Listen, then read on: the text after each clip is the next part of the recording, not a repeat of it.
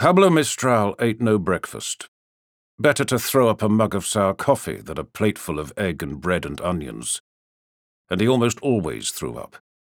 The nature of the work he did for the American, combined with a weak stomach, made it all but inevitable. He filled a saucepan with water from the plastic jerry can, lit the gas hob, and walked back down the short hall to his bedroom to get dressed while the water boiled. He edged round the double bed in the direction of the metal roll-along clothes rail that held his and his wife's clothes. Francesca had been full of praise when Pablo first bought the rail and brought it home, but in recent months its limitations had become obvious. The only place to put it was alongside the bed, hard against the wall, and the wall was damp.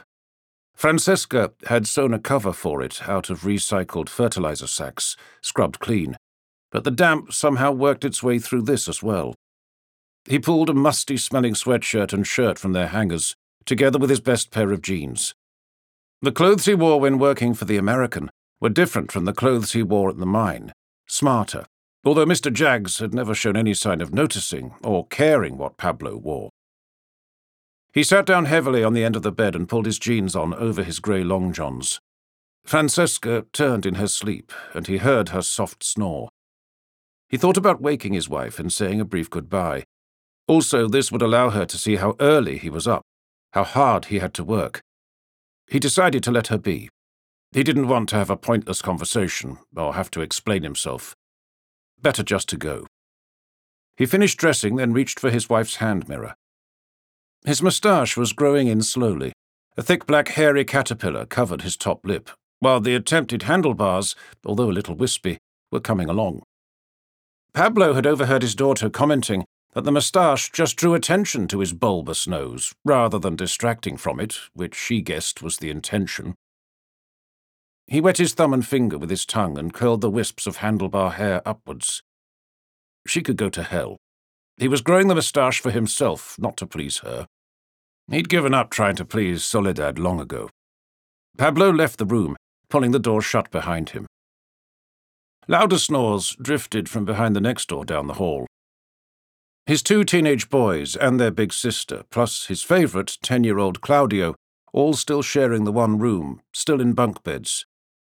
This knowledge pricked at his pride. Three or four more jobs like this morning's, and perhaps they could think about moving to a bigger place. Still in Broshu.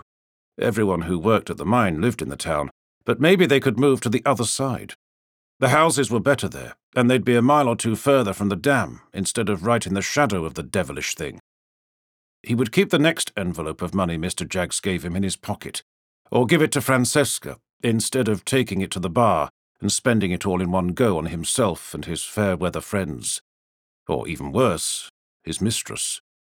She could spend in a weekend what Francesca would make last a month. Pablo nodded his head vigorously. He was in complete agreement with this new plan of his. From now on, he would save his money and focus on his family, his three boys, the girl, and Francesca. He would forget about the other plan, the one that involved airline tickets and passports and the other woman. It wasn't really a plan anyway. It was a foolish dream. He made the coffee, pouring the oily film on the top of the boiled water down the plug hole before adding the cleaner looking water to a chipped mug with two spoons of coffee granules and three spoons of white sugar.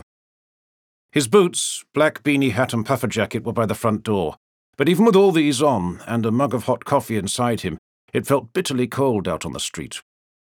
He stuck his hands in his pockets and trudged through the dark, past one breeze block and tin roofed house after another, each almost identical to his own.